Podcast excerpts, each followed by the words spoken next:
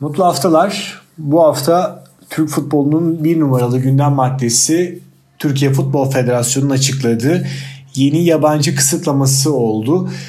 Artık yabancı sınırının resmen değiştiğini ifade edebiliriz. Ancak kendi kurallarımıza geçmeden önce biraz rotamızı Avrupa'ya çevirdiğimiz zaman, model ülkeleri çevirdiğimiz zaman İspanya, Fransa, Almanya ve İtalya'da takımların istedikleri kadar yabancı oyuncuyla sözleşme imzaladıklarını, Avrupa Birliği dışından olan oyuncular içinse 3, 4 veya 5 kontenjanının olduğunu hatırlatmak istiyorum. İngiltere'de ise herhangi bir sınırlama yok ancak alınan oyuncunun belli bir maç limitinde milli takımda forma giyme zorunluluğu bulunuyor. Türkiye'de ise şu ana kadar 28 kişilik kadrolarda en fazla 14 yabancı oyuncu bulunabiliyordu. Maalesef Süper Lig'de ve Türkiye'de yanlış bir algı oluştu. 14 yabancı oynatmak zorundaymışsın gibi bir algı oluşturulmaya çalışıldı aslında ama isteyen kulüp 28 Türk futbolcu ile sezona da başlayabilirdi. Aslında Türkiye'de yabancı sınırı her zaman vardı. 14 yabancı ile ama şimdi bu kısıtlamalar daha da fazla arttı. Ee, Türk futbol kamuoyunun %90'ının karşı çıktığı, futbola, sisteme, geleceğimize yararı olmaz dediği bir sistemi 2,5 ay sonra hayata geçiriyoruz. Türkiye Futbol Federasyonu'nun 2020-2021 sezonunu için öngördüğü kısıtlamalar kadroda 14 yabancı bulunacak, sahada 8 yabancı olacak. 2021-2022 sezonunda kadroda 12 yabancı, sahada 7 yabancı olacak.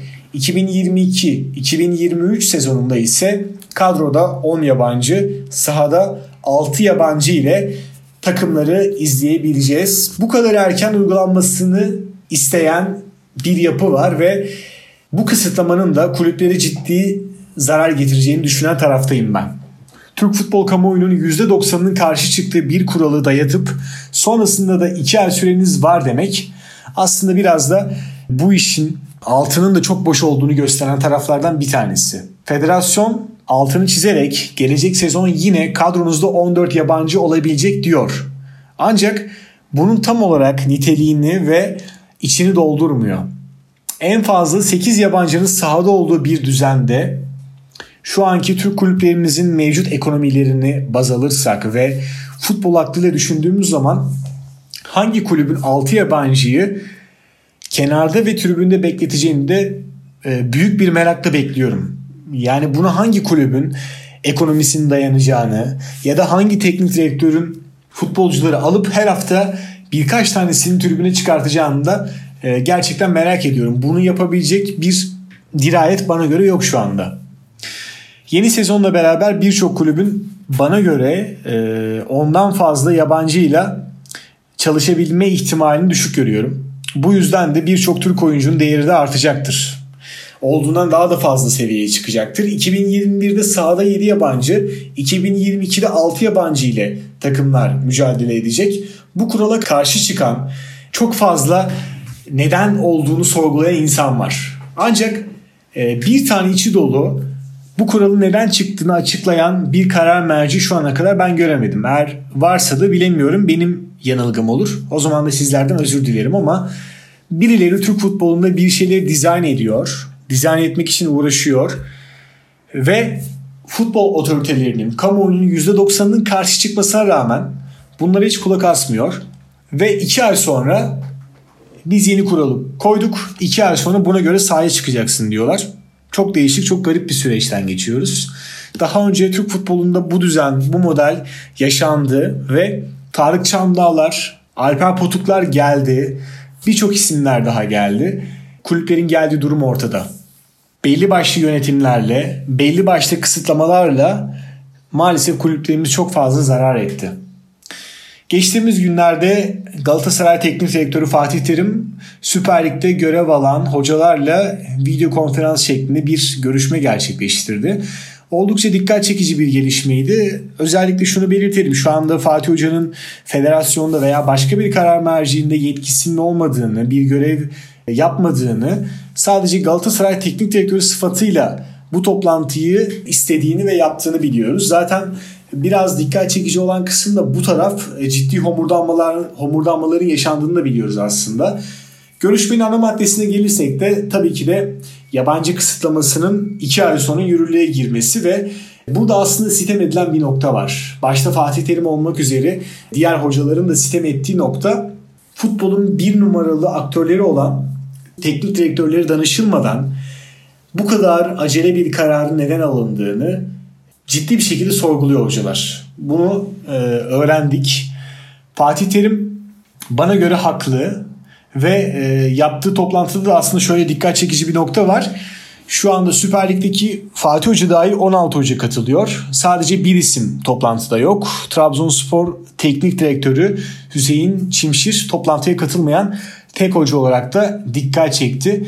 E, bu kısıtlamayı şu ana kadar en çok itiraz eden kulüp de Galatasaray oldu aslında. Biraz Fatih Terim'in de etkisiyle Galatasaray çok fazla sesini yükseltti bu kurala. Kendi açılarından haklı olduklarını düşünüyorum. Çünkü şu anda Galatasaray'ın 14 yabancısı var.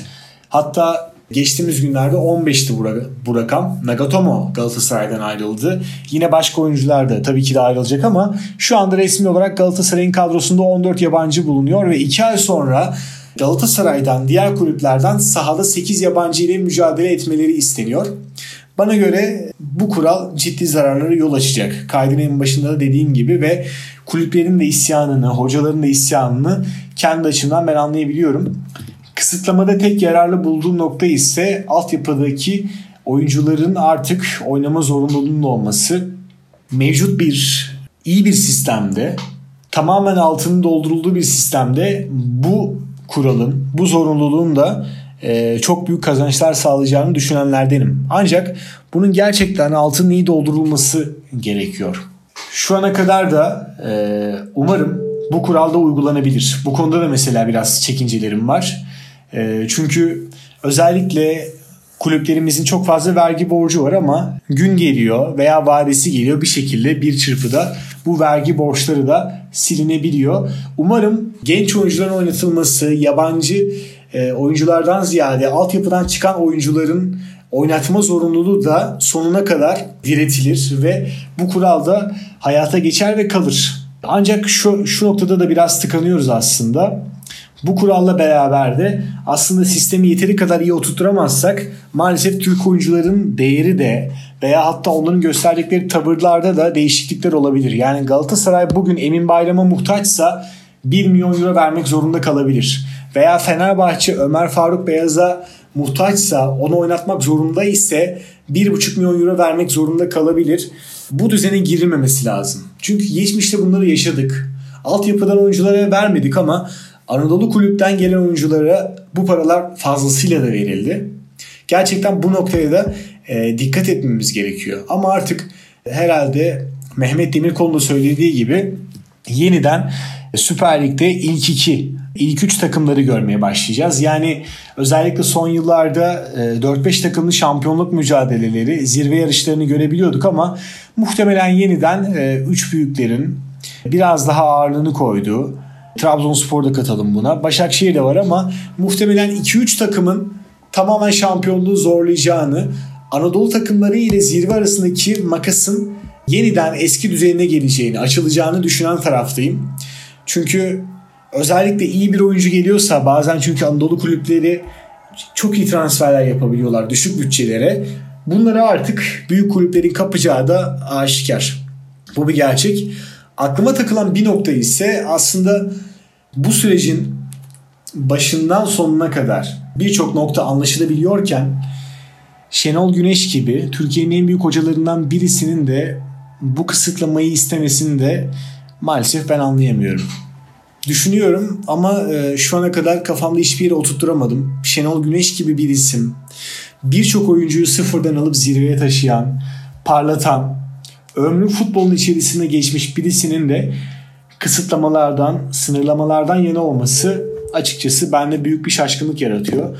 Bunu da söylemeden, söylemeden geçemeyeceğim. Hele hele şu anda Türkiye A Milli Takım Teknik Direktörü sıfatı üzerindeyken bunu desteklemesi de belki de Türk futbolunda birçok şeyi tıkıyor. Ama tabii ki de zamanla her şeyi göreceğiz. Ee, umarım ben yanılırım ve federasyonun koyduğu kural Türk futboluna uzun vadede kazandırır ve e, kazanan da kesinlikle Türk futbolu olur ama şu ana kadar e, bu kural için e, karamsar olduğumu söyledim ve söylemede devam edeceğim. Gelecek hafta başka bir kayıtta görüşmek dileğiyle. Hoşçakalın.